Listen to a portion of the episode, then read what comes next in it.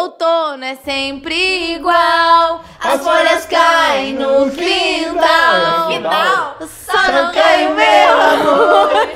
Tem jeito, é imortal. É imortal. Nós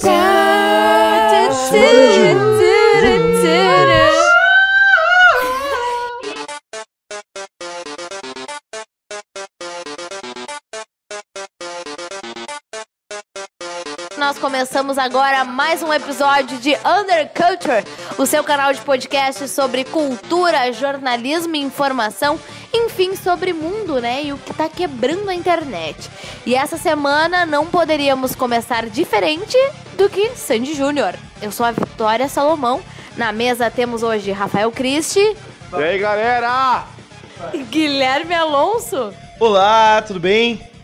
e Helena Rocha. Oi. Lembrando que nossa querida colega Betânia Beerhouse não pôde estar aqui hoje por motivos de forças maior, mas ela está presente em nossos corações e também nas interações nas redes sociais. Mas enfim, voltando agora ao assunto, vocês sabem que eu gosto de falar, me dispersa um pouquinho. Vamos falar sobre Sandy Júnior. Pessoal, pra mim, confesso, não piscou, tá? Meu arroba não piscou com essa questão de Sandy Júnior. Graças a Deus. Porque eu nunca gostei muito. Fingia que gostava pra ganhar os gloss da Sandy da Avon. Mas eu passo pra vocês qual é o impacto aí que tem na cultura brasileira esse retorno. O meu piscou. Porque eu tinha maleta de 36 cores da Sandy Júnior. E... Não, falando sério, eu acho que eles são uma dupla que, que marcou uma geração. E como a gente falou no outro programa, é. A cultura tá apelando pra nostalgia, né? Tipo, o cinema tá apelando pra isso. E a música vem pra isso também. Então, a Sandy tava meio parada, né? Lançou o Pé Eu acho Caos. que eles estão numa crise e resolveram voltar. Fim. Essa é a minha Sério? opinião. Sério. Tipo, por questões financeiras. concordo. eu acho. Meio Los Hermanos. Para! Para! Do nada, depois de 20 anos, Sanji Júnior. Show. Oi. Eu acho, eu acho assim, ó. Eu acho que tem uma questão financeira, com certeza. Mas eu acho que também, tipo, quando eles se separaram, eu não senti uma vontade genuína dos dois se separar. Eu acho que era porque não tava pegando mais. Eu não sei o que Não, vocês eles tavam- eles acham. estavam tendo no auge, mano. Eles Tu separaram, claro. que Eu não acho que era o auge. Teve aquele DVD super decadente. Não, quem tá no Faustão não tem o direito de se separar, entendeu? Tipo, não pode. sabe? Faustão, eh, por mais que o Faustão seja um meme, sabe? Faustop, sabe? Não- Faustão, namorado de Selena o Faustão, Gomes. é, por mais que existam brincadeiras a respeito do Faustão, qualquer banda que seja famosa vai tocar no Faustão. E Sandy Júnior tava tocando direto no Faustão e resolveu terminar o, a parceria. Sandy Júnior tinha uma série. Eu não sei se vocês lembram. Sim, claro. Mas era uma novela Muito ruim a série. da Sandy Eu adorava. Eu adorava, eu cara. detestava, assim como o reverso do que eu sentia pelo Rebelde, eu adorava a série e detestava a dupla. Sandy Júnior, ah, em aspectos musicais, revolucionou a música brasileira, porque a gente não pode negar, né? Vamos, vamos recordar aqui pra quem acabou de chegar de Marte, como diria a querida Otávia Sé, a gente não pode esquecer que eles vieram na sombra de Chitãozinho e Chororó, né? Inclusive eles lá crianças can- cantando aquela música tipo Maria Chiquinha que eu vou pegar tua cabeça. De casa, minha mãe. Não, isso aí já é Chitãozinho e Chororó mesmo. Não, isso aí é Zé de Camargo e Luciano, meu. Não, é, era aquela, é... Que você foi fazer na roça Maria No mato, no mato, no mato. Chiquinha. E aí, e aí, tipo, eles cantavam músicas da, daquela época. E, e eu acho que o Sandy Júnior é muito bom pra gente perceber essa cronologia dos valores sociais, né? Porque naquela época, o que você foi fazer no Mato Maria Chiquinha? Numa parte o Júnior fala, "Ah, então eu vou te cortar a cabeça e com o corpo eu dou um, jo Gen- um jeito. Genaro, meu bem. E aí ele pega e dá uma piscadinha pra câmera, dando uma conotação sexual, né? Tipo, feminismo não trabalhávamos ainda na década de 90. Isso acontecia muito em várias, vários grupos, inclusive tinha aquele molecada que eu era apaixonada, que era o jacarezinho e as outras duas meninas, uma loirinha e a moreninha. Tinha muita cono- conotação sexual. E como a gente era criança, a gente não, a gente não se dava conta. É o Tchan, né? Depois de nove meses você vê o resultado. Depois de nove meses você vê o Não, resultado. e o, e o... Aquela que era do molejo, né? Do pimpolho. Cuidado Arte com a cabeça popular. do pimpolho. Arte popular, que ela, tá de dançando e o pimpolho tá, de olho. Cuidado com a cabeça do pimpolho. Então, tipo, os anos 90 foi assim, o ano da, da subjetividade. né? Gente, Que a criança dançava e o pai ficava rindo. De Então... aparecia de tarde no Faustão uma mulher pelada, com aquela videocacetada, com uns negócios em cima pra lamber, um negócio Banheira assim. do Gugu, gente. Uma banheira. Não, peraí, não Mas vamos o Gugu criticar. é top. É, não vamos criticar que a banheira do Gugu foi, foi minha infância. Subjetividades e bagaceiradas dos anos 90 à parte. Eu quero saber hoje, na música brasileira e no imaginário cultural brasileiro, essa volta de Sandy Júnior, ela tá sendo ultra explorada pela mídia nacional e marqueteira, e aqui não quero ofender os amigos do marketing, ou ela realmente tem um impacto nas pessoas? O que, que vocês acham? Eu acho que Sandy Júnior, assim, minha opinião, tá bem pessoal agora. Sandy Júnior não precisa de uma campanha de marketing hoje.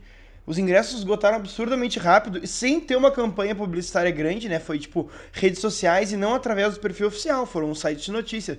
Tem mais discos que amigos, foi o UOL. Então, tipo, eles tiveram através de vários veículos, G1 também.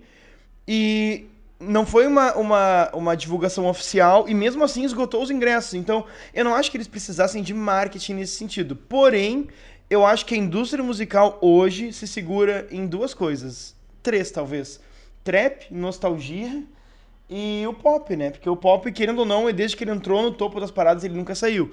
Mas é que assim, é, tu pega a geração que nos anos 90 era criança e ela consumia Sandy Júnior, ela via o seriado, ela via no Faustão. E o batom da Avon? Exatamente. E o CD. Tinha maleta de 36 cores, como eu disse antes. E aí essa geração cresce, tem poder de consumo e vai ao show. E compra o ingresso com um open bar de água, né? Que, que eu não entendi muito bem. Não, isso é uma coisa muito bizarra, mano. Porque esse open bar de água, 600 reais, era 600 ou 400, alguma coisa assim, tá ligado? Mas, tipo, tanta grana assim pra comprar um ingresso poder tomar água liberada, mano, água liberada eu tomo em casa, sabe? Tipo, 30 anos, né, pai? Pesa nas costas. Não, tô pra te dizer que tem vezes que em casa eu não tomo água. Então, às vezes, valia a pena um open bar de água. Na idade. Sai, Mas tu, não por tu nem 400 vê a reais. Sandy, Não, mas por tu sai hidratado. É que vocês têm que pensar que 400 reais é 300 reais, é 150 pra Sandy, 150 pro Júnior, 50 pra família Lima, porque a família Lima tá ali, sempre envolvida, e 50 pra água, entendeu? Churu, churu. Exatamente. Aqui puxou, eu, eu senti aí, ó.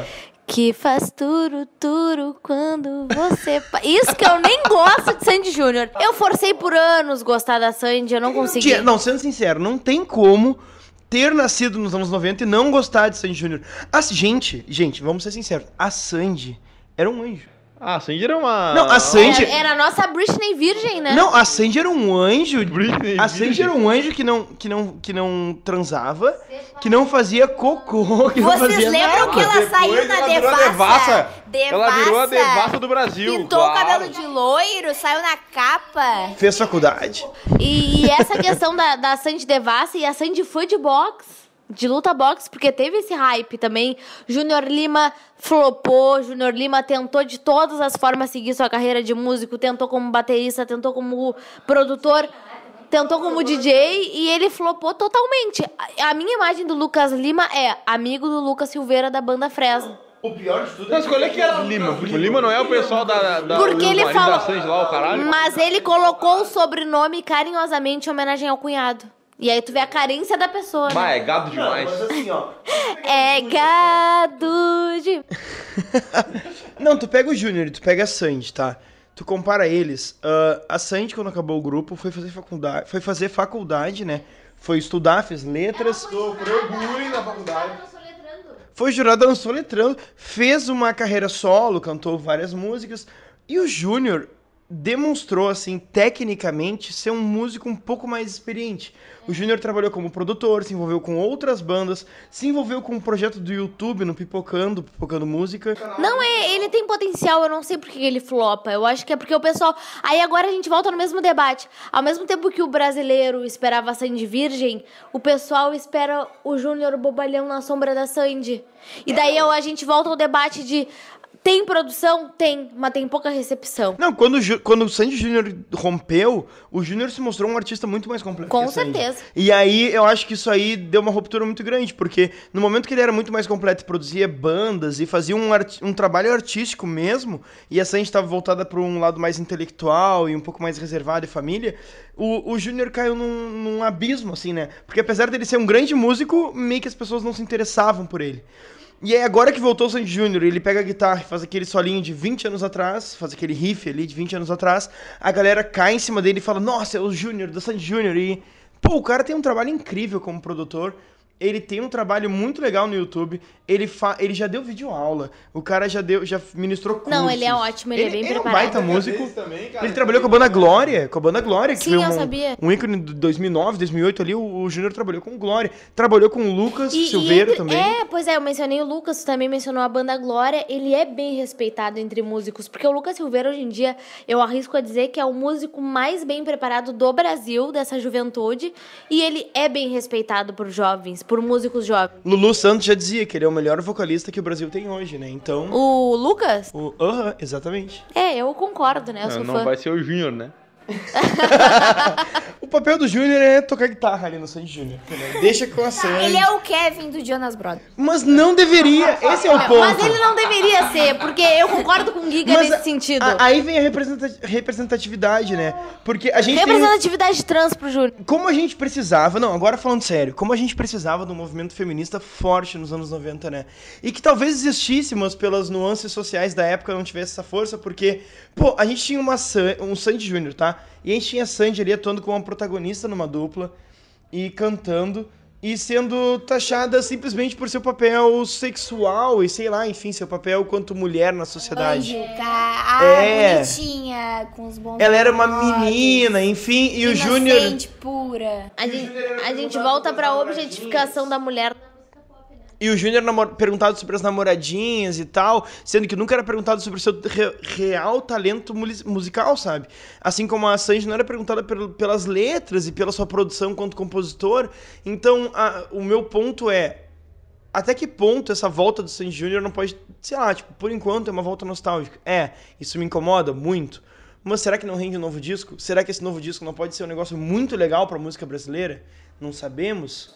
É verdade. Agora vamos pular, vamos pular, vamos pular para outro assunto dentro deste tema, ah, falando em volta, falando em novas produções, que é a banda carioca Los Hermanos. Vamos falar rapidinho, que eu sei que há controvérsias aqui na mesa, mas a banda Los Hermanos quebrou a internet parte 2, depois dessa volta da, da, do Sandy Júnior, que eu gosto de falar, com, a, com o hit, né? Com o single, que ainda não é hit, mas tem condições de ser, Corre, Corre, que foi lançado nessa véspera aí da turnê nacional que eles vão fazer. Acredito que tem no mínimo 19 capitais confirmadas com a banda Los Hermanos.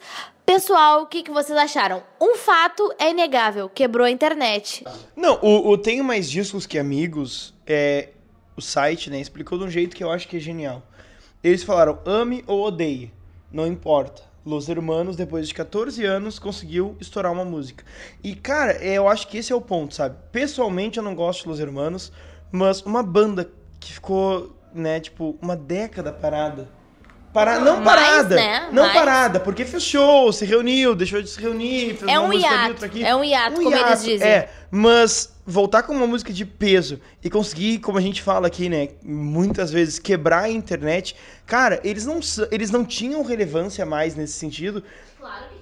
Mas, exatamente, não, eu tô dizendo assim, tipo, eles não tinham relevância no sentido de não estavam no trend, não estavam bombando, mas Los Hermanos toca numa música e eles quebram a internet. Eles mostram que eles têm relevância, na verdade. Mas esse Los Hermanos, Los Hermanos é muito foda.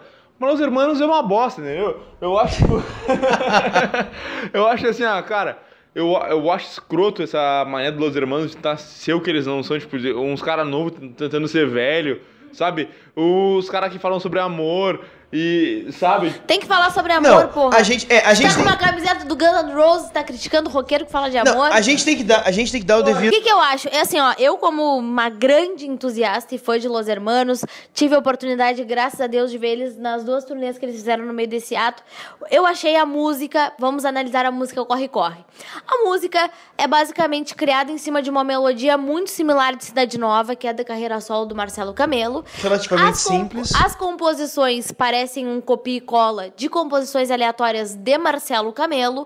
Então, voltando àquele debate que nós tivemos sobre Sandy Júnior, de ser uma volta nostálgica e essencialmente comercial, porque faltou dinheiro, eu acredito que esse hit do Los Hermanos é porque começou um burburinho entre nós, fãs da banda, que eles só voltariam depois, né, de tanto tempo, acredito que a última turnê foi em 2015, eles só voltariam com algo novo. Então eu acho que foi meio que na obrigação essa música. Achei muito um copia e cola de composições aleatórias e, e da carreira solo do Marcelo Camelo, e achei a melodia simplista em cima de Cidade Nova. Mas aí eu discordo de ti. E aí me. Olha, me dói o coração discordar de ti, porque assim, eu não gosto de Los Hermanos, mas eu tenho que dar o braço a torcer, tá? É, eu não concordo que seja um copia e cola. Porque existe um grande problema na música, assim. Foi, Giga. Eu conheço a carreira solo do Marcelo Camelo. Não, tudo bem. Pode ser um. um ele pode ter trazido uma coisa e ter retomado e ter apelado para essa nostalgia. Tudo bem. Mas o que me incomoda na música é, é assim. É quando um artista produz um, produz um conteúdo, tá? Produz uma música ou produz uma parceria com outra banda. E aí, nesse momento, falam: Ah, mas ele já fez esse riff em 86 no CDX. E aí tu fica, cara, existe um número limitado de notas. Existe um número limitado né, de, de, de escalas dentro do braço da guitarra. E esse cara, ele vai acabar produzindo algo que seja semelhante. Mas é que é super Mas parecido. existe, assim, ó, na, na minha cabeça, tá? E não defendendo, talvez defendendo Los Hermanos, mas não é esse meu objetivo aqui, porque eu não gosto de Los Hermanos. Mas é, existe na música a repetição. E existe algo que vai acontecer de novo. Porém, a genialidade está em pegar o que já foi utilizado, que realmente já aconteceu na música, e dar um novo contexto para isso. E eu acho que, nesse sentido, eu tenho que dar o braço a torcer, porque Los Hermanos é muito bom em contexto. Tu pega uma música do Los Hermanos, um CD do Los Hermanos, tu pode não gostar, mas tu tem que admitir que o contexto que eles construíram em cima daquilo faz sentido. Não, sim, com e certeza. que o impacto que eles trouxeram através daquilo Sim. faz sentido. Com certeza, mas eu concordo contigo nesse ponto. Como eu falei, eu sou muito fã da banda. Inclusive, já estou com o ingresso comprado para 12 de maio, segunda data em Porto Alegre, domingo. Pepsi on Stage. Pepsi on Stage vai fazer três Será anos que do lota? primeiro show. do- Lota. 14 já anos já tá parado, quase lotada as né? duas. Não, eles fizeram show em 2015. Pois é, é. eu que- fui. é- não, eu é. tava me, lá, eu me era um Los retratando, Hermanos. 14, é, eu acho que é quase 14 anos, mas sem música nova. Sim, né? sim, é. 14 anos sem música nova, né? Mas o que, que eu acho? Eu acho que a, que a música deles é de muita qualidade. Eu acho que o fato de ser similar à carreira solo do Marcelo Camelo e de ter a cara do Camelo ali não tira o mérito. E ainda tô esperando a contrapartida de Rodrigo Amarante.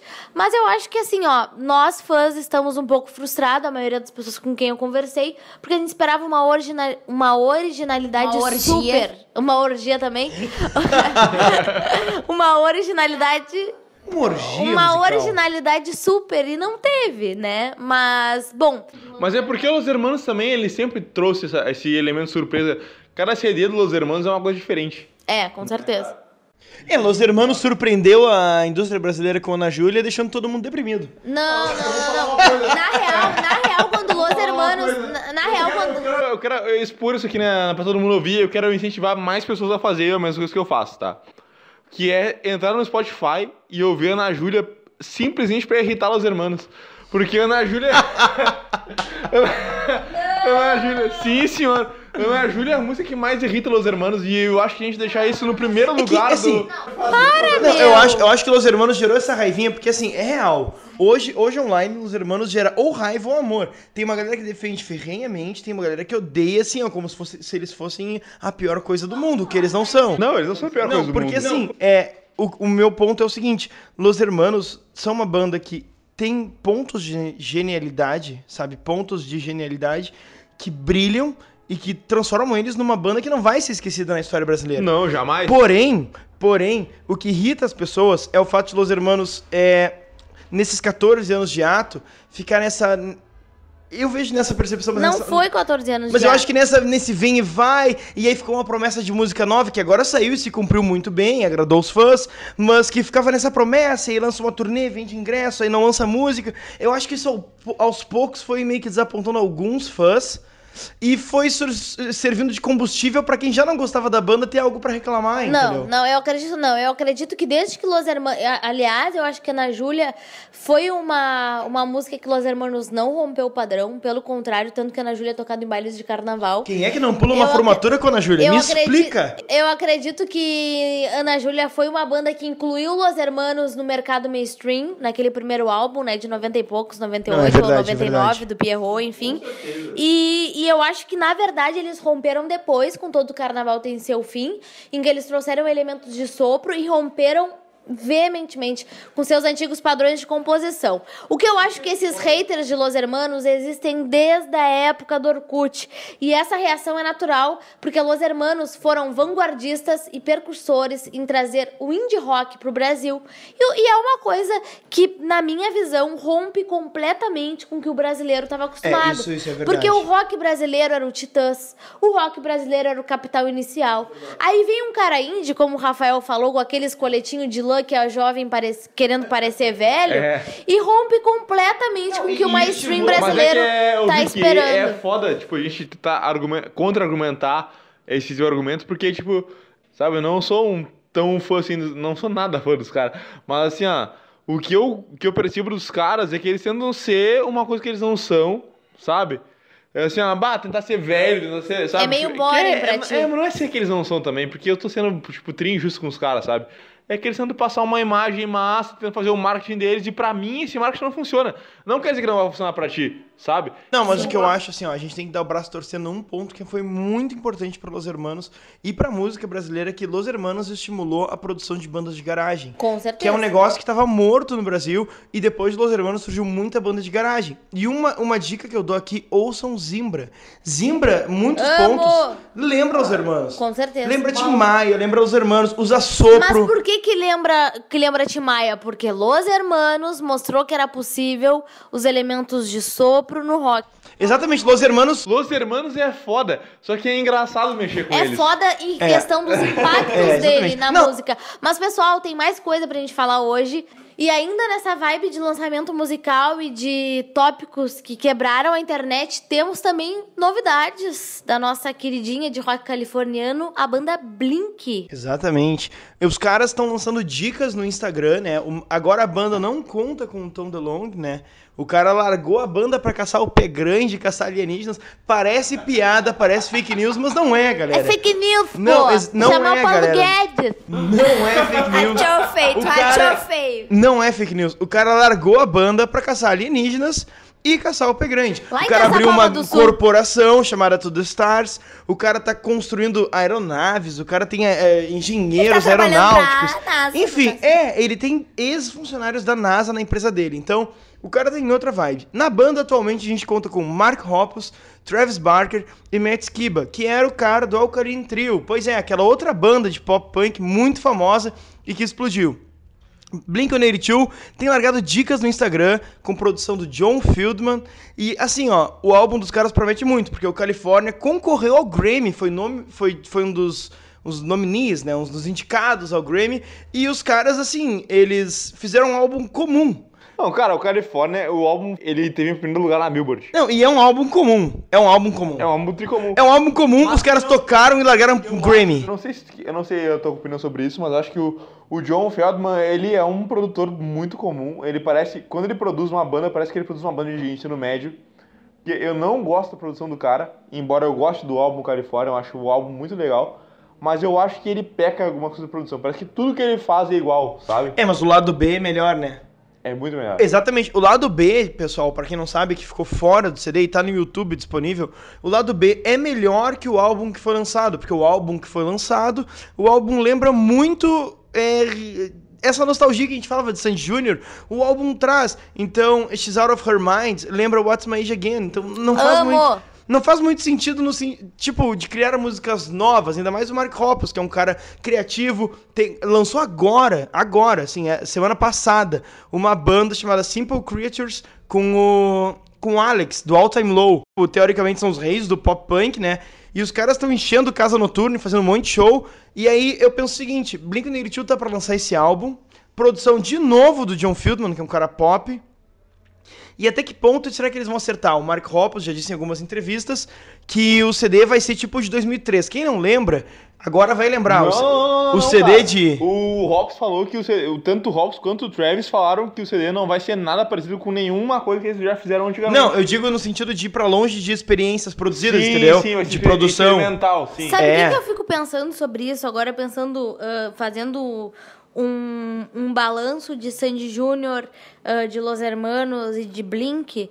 Será que essa nova geração, né, essa nova forma de produzir música e esse novo consumo mais efêmero da cultura hoje em dia com a internet, que temos mais informações, mais conteúdo disponível, será que um dia essas, essa geração que tá vindo agora, que tá tendo 15 anos agora, como a gente teve na geração do Blink, do Los Hermanos, será que eles ainda vão estar marcados pelos que eles, pelo o que eles consomem agora? Ou será que esse vínculo afetivo com a arte também vai ser efêmero?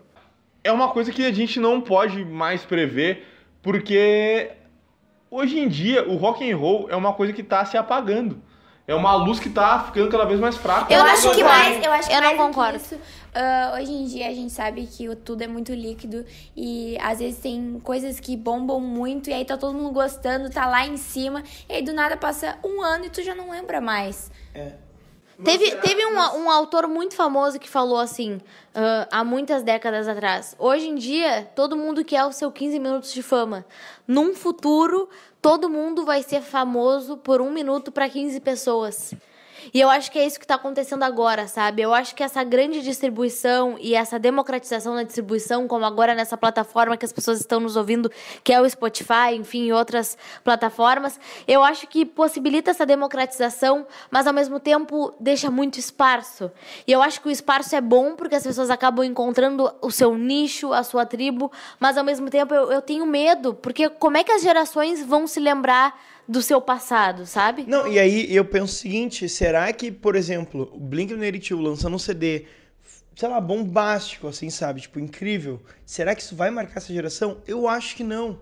Eu acho que talvez não marque, porque Blink-182 marcou aquela geração que via MTV, sabe? que assistia os clipes, que O assistia... próprio Califórnia já foi o primeiro da Billboard e não marcou a geração. Não marcou da uma geração. Que, por exemplo, o Untitled marcou, sabe? Não, exatamente. E aí, e aí eu entro num- numa reflexão nesse sentido de que, ok, ah, a gente tem grandes lançamentos, a gente pensa se isso vai marcar uma geração, mas, por exemplo, a gente pega, a gente tem esses trappers, né, hoje, que teoricamente eu acho, na minha opinião, que o trap é a, a marca dessa geração. A gente tem os trappers, né? Eu concordo. Frank Ocean, enfim. Né? Enfim, tem aquele cara que é cheio de controvérsias, o XXX Temptation, né? Aham. Enfim, mas isso marcou essa geração. A galera ouvia trap. Não, a gente não ouvia, mas a galera ouvia trap. E aí eu penso o seguinte: ok, essa galera ouvia trap, essa galera não ouvia Blink-182. Mas, por exemplo, esse ano é o último ano da Vans Warped Tour. Pra quem não sabe, Vans Warped Tour é um dos festivais de música mais famosos dos anos 90 e 2000. É o festival de música organizado pela Vans, é a marca de, de tênis, camiseta, enfim. E assim, ó, levantou bandas que não eram ninguém, tirou da garagem e jogou pro mundo. Bandas como Blink-182, Simple Plan, A Day to Remember, uh, All the American Rejects, enfim. É, bandas que explodiram no mundo inteiro surgiram na Vans Warped Tour. E a Vans esse ano, é, ela, ela acabaria no passado, e esse ano ela não tinha como, não tinha como marcar com despesas, porque as, as bandas estavam muito caras, eles traziam bandas que não eram conhecidas. E aí eles trouxeram Blink-182, Simple Plan, A Day to Remember, All the American Rejects, trouxeram várias bandas famosas, vão fazer um, um evento incrível, e ok, vai encher, mas será que isso vai marcar essa geração?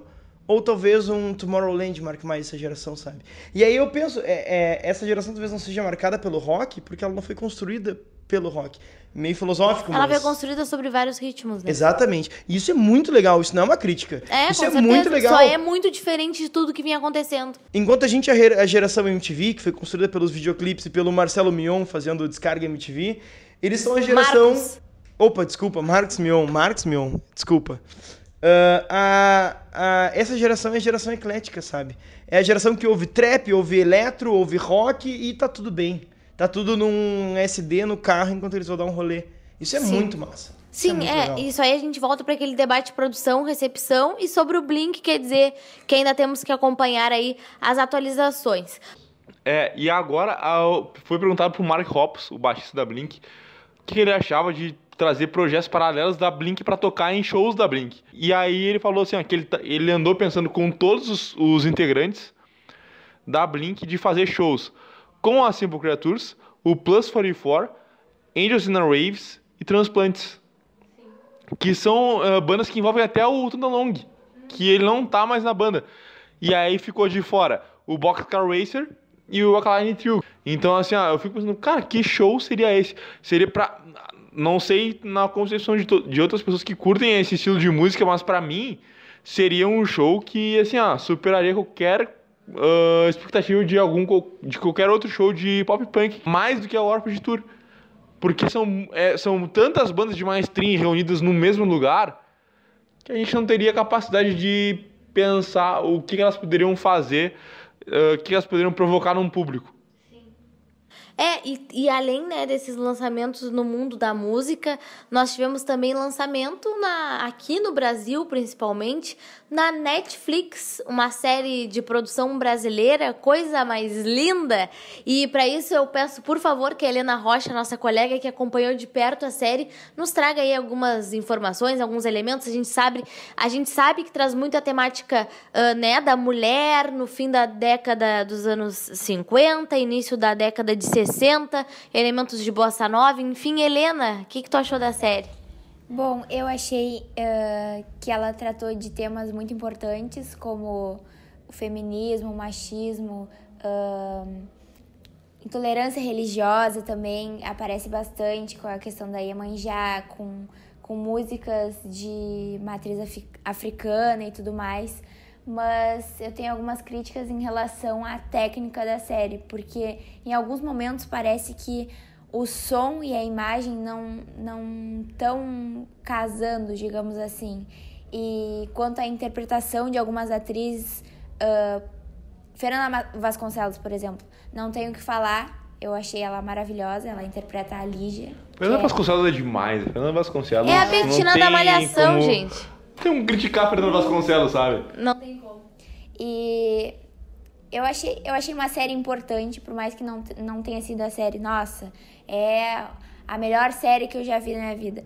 Não é a melhor série, mas eu acho que ela traz, sim, ah, essa questão do feminismo e ela, mais do que isso, ela nos mostra como a nossa sociedade continua praticamente a mesma, só que uma- com uma nova roupagem. Ok, hoje as mulheres conseguem abrir ah, os seus negócios sem precisar da assinatura do marido, por exemplo, o que na época precisava.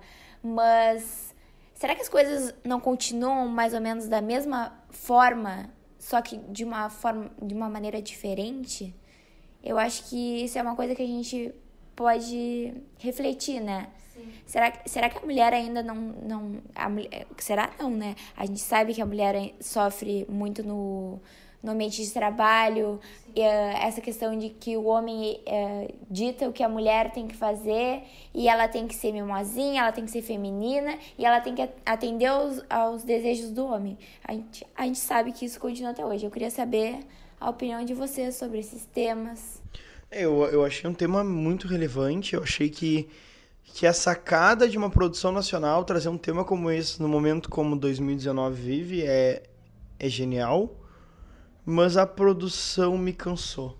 E aí, e aí talvez eu me sinta meio mal em falar isso quanto tipo um homem que tá falando aqui, porque, ok, talvez não me represente, mas a produção tá- parou demais, sabe? E é uma produção que tinha tudo pra ser mais acelerada e mais rápida.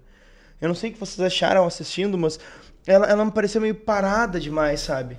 Com temas tão importantes em mesa, Ela, ela, tinha tudo pra ser melhor. Ela tinha tudo pra ser Tu achou, melhor. tu achou ela devagar, Helena? Eu achei ela devagar, eu achei.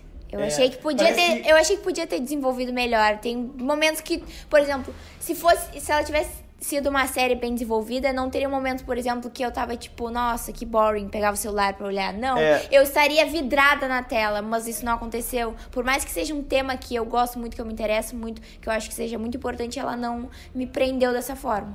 O que eu acho é que a série ficou muito numa zona de conforto, sabe? Eu acho que toda a produção mainstream brasileira se reconforta nessa mesma zona. Aí eu discordo. Porque nós teremos uma, uma estreia brasileira no Netflix que saiu da zona de conforto. Qual estreia brasileira? Necrópolis. Mas Não, mas Necrópolis não é independente. O que eu, eu só quero retomar ali coisa mais linda. Eu achei assim a narrativa cansativa, com certeza. Eu acho que podia ter sido mais bem explorada. Concordo com o Rafael que se manteve na zona de conforto. Concordo com o Giga ao mesmo tempo, que é uma pauta muito importante de se trazer, ah, né, em 2019 Mas aqui no Brasil. exatamente por isso que, que, que ela pecou. Eu acho que uma pauta tão importante não pode ser muita na zona de conforto. Por que, É? que, por que, que Aham. toda. é, Pra mim, essa, essa série não foi uma série, foi uma novela, sabe? Sim, com e por que certeza. todo mundo que vai falar do machista tóxico, na, ah, o mesmo machista tóxico da série, é o mesmo machista tóxico da novela, de qualquer outra novela, sabe? Tipo assim, ó, é o cara riquinho que é bem visto na sociedade, é o bom moço da sociedade, que a mãe dele acoberta ele, sabe? Tipo, parece que todos os personagens da série são o mesmo personagem de, de novelas brasileiras que estão em, em um contexto diferente, mas reagem a- a- a- da mesma forma e nas mesmas situações que a que A gente tem falam. dois elementos bem explorados, que é a pauta. Não, quer dizer, ah, a pauta foi bem selecionada e o marketing foi bem explorado. Mas a pauta, por sua vez, não foi bem explorada. Então eu espero, a minha esperança é que tenha uma segunda temporada e que ela seja melhor explorada. Eu acho que no aspecto de, pela direção de arte, resgate histórico, ok. É, Aquele mostra início... toda a construção de Brasília, Rio de Janeiro como capital, tudo E mais. aquele início, né, trazendo uma, uma citação de Vinícius de Moraes, com todo aquele movimento da Bossa Nova. A fotografia Gente, da série sim. é maravilhosa. Porque a fotografia, ah, tanto a direção de arte quanto a fotografia, parece que é uma, uma foto antiga dos anos 50. Sim, É. exatamente. E isso é uma coisa muito legal. Mas agora, o que, que eu acho? Que o protagonismo da série deixou a desejar, sabe? É. Eu acho Pela que pauta. a Maria... A pauta foi mal explorada. É, a Maria Casdeval, ela era uma, pro- ela era uma protagonista que deixou, que ela atuou menos do que o, o núcleo É que ela é má coadjuvante. atriz, né? A minha opinião aqui é que ela é má atriz. Eu acho ela má atriz, eu acho ela péssima, acho ela engessada, acho ela fraca. Apesar disso, apesar disso tudo, eu acredito que a culpa não é do ator, é do roteiro. Porque é uma pauta muito legal, uma história muito bem feita, mas talvez não seja um roteiro bem construído. Mas eu não sei porque, assim, ó, a Maria Casdeval tem momentos que ela, que ela se exalta como atriz, né? Ela pega. eh, Tem uma cena do, do esfregão, por exemplo. Ela tá- Agora contém spoilers. É, por favor, pulem se vocês não querem saber de spoilers. Tem uma cena do esfregão que ela vai limpar o bar que ela tava, que ela tava fazendo e ela não consegue limpar de jeito nenhum. Só que ela. O meu. Cara, é estranho o jeito que ela limpa o troço, porque ela, ela limpa, tipo, se esforçando, sabe? Qualquer pessoa consegue pegar um esfregão e limpar um chão. Ela, ela age como se ela fosse um alienígena que ela consegue limpar o chão, sabe? Isso é muito E estranho. gera um desconforto no espectador, né? Gera um desconforto do espectador, com certeza, sabe? Tipo, tem hora que ela quer motivar a Adélia, a personagem da, da parte de Jesus. E ela, quando ela quer motivar, ela não simplesmente motiva. Ela sobe no, ela sobe no, no balcão, ela começa a falar coisas, se inclina pra frente, sabe? meio- e não é assim que uma pessoa de verdade falaria. Sim, é, não é assim que uma pessoa de Eu acho verdade ela falaria. muito overacting. Muito. É, o que, que me parece, tá? Parece que ela é uma atriz da escola do teatro. Aham. E o teatro não. O teatro é importante pra reflexão do- da sociedade. Mas o teatro não. A atuação do teatro não é a mesma atuação que tu tem que ter numa teledramaturgia, num cinema, sabe? E eu acho que é isso que faltou. Faltou essa consciência de que o teatro não é a atuação que ela tinha que fazer nessa série. É, são adaptações, né? Mas aí é que tá. Uma série que compensou a atuação mais ou menos fraca com um enredo muito bem pensado e divertido foi Necrópolis, como eu. Necrópolis.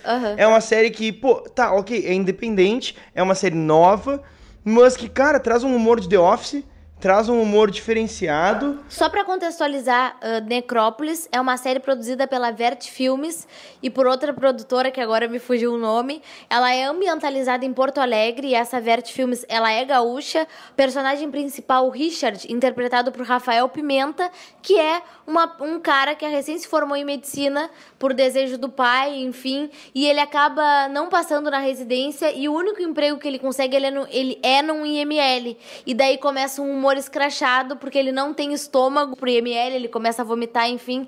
E aí isso passa uma, uma trama bem, bem cômica e traz um humor bem original, como o Giga disse, né? Retomando The Office, enfim. Então é isso, hoje nesse episódio a gente tentou dar um panorama geral sobre os últimos lançamentos, teve as voltas nostálgicas de Sandy Júnior, Los Hermanos e alguns movimentos que a gente ainda vai acompanhar, né, da nossa queridinha de rock californiano, a banda Blink, e aqueles, aquelas caralhadas de número, mas que eu gosto de chamar de Blink, porque, né, eu tenho intimidade. E depois a gente comentou um pouquinho sobre os lançamentos no catálogo da Netflix, duas obras brasileiras, uma independente que é Necrópolis, eu particularmente gostei bastante de Pra Você vocês e outra que é coisa mais linda, aí mais clássica, uma produção global. Pessoal, vocês gostariam aí de se despedir, dar uma palavra pro pessoal? Bom, pessoal, eu quero agradecer as interações de vocês nas nossas redes sociais e agradecer por vocês terem nos acompanhado esse segundo podcast e até a próxima sexta-feira. Eu queria agradecer aos ouvintes, né? Muito obrigado pelos 107 views que a gente teve em dois ou três dias ali, logo depois de lançado.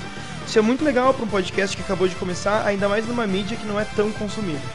É, as duas séries que a gente falou hoje, Coisa Mais Linda e Necrópolis, são muito legais, a gente recomenda que vocês assistem.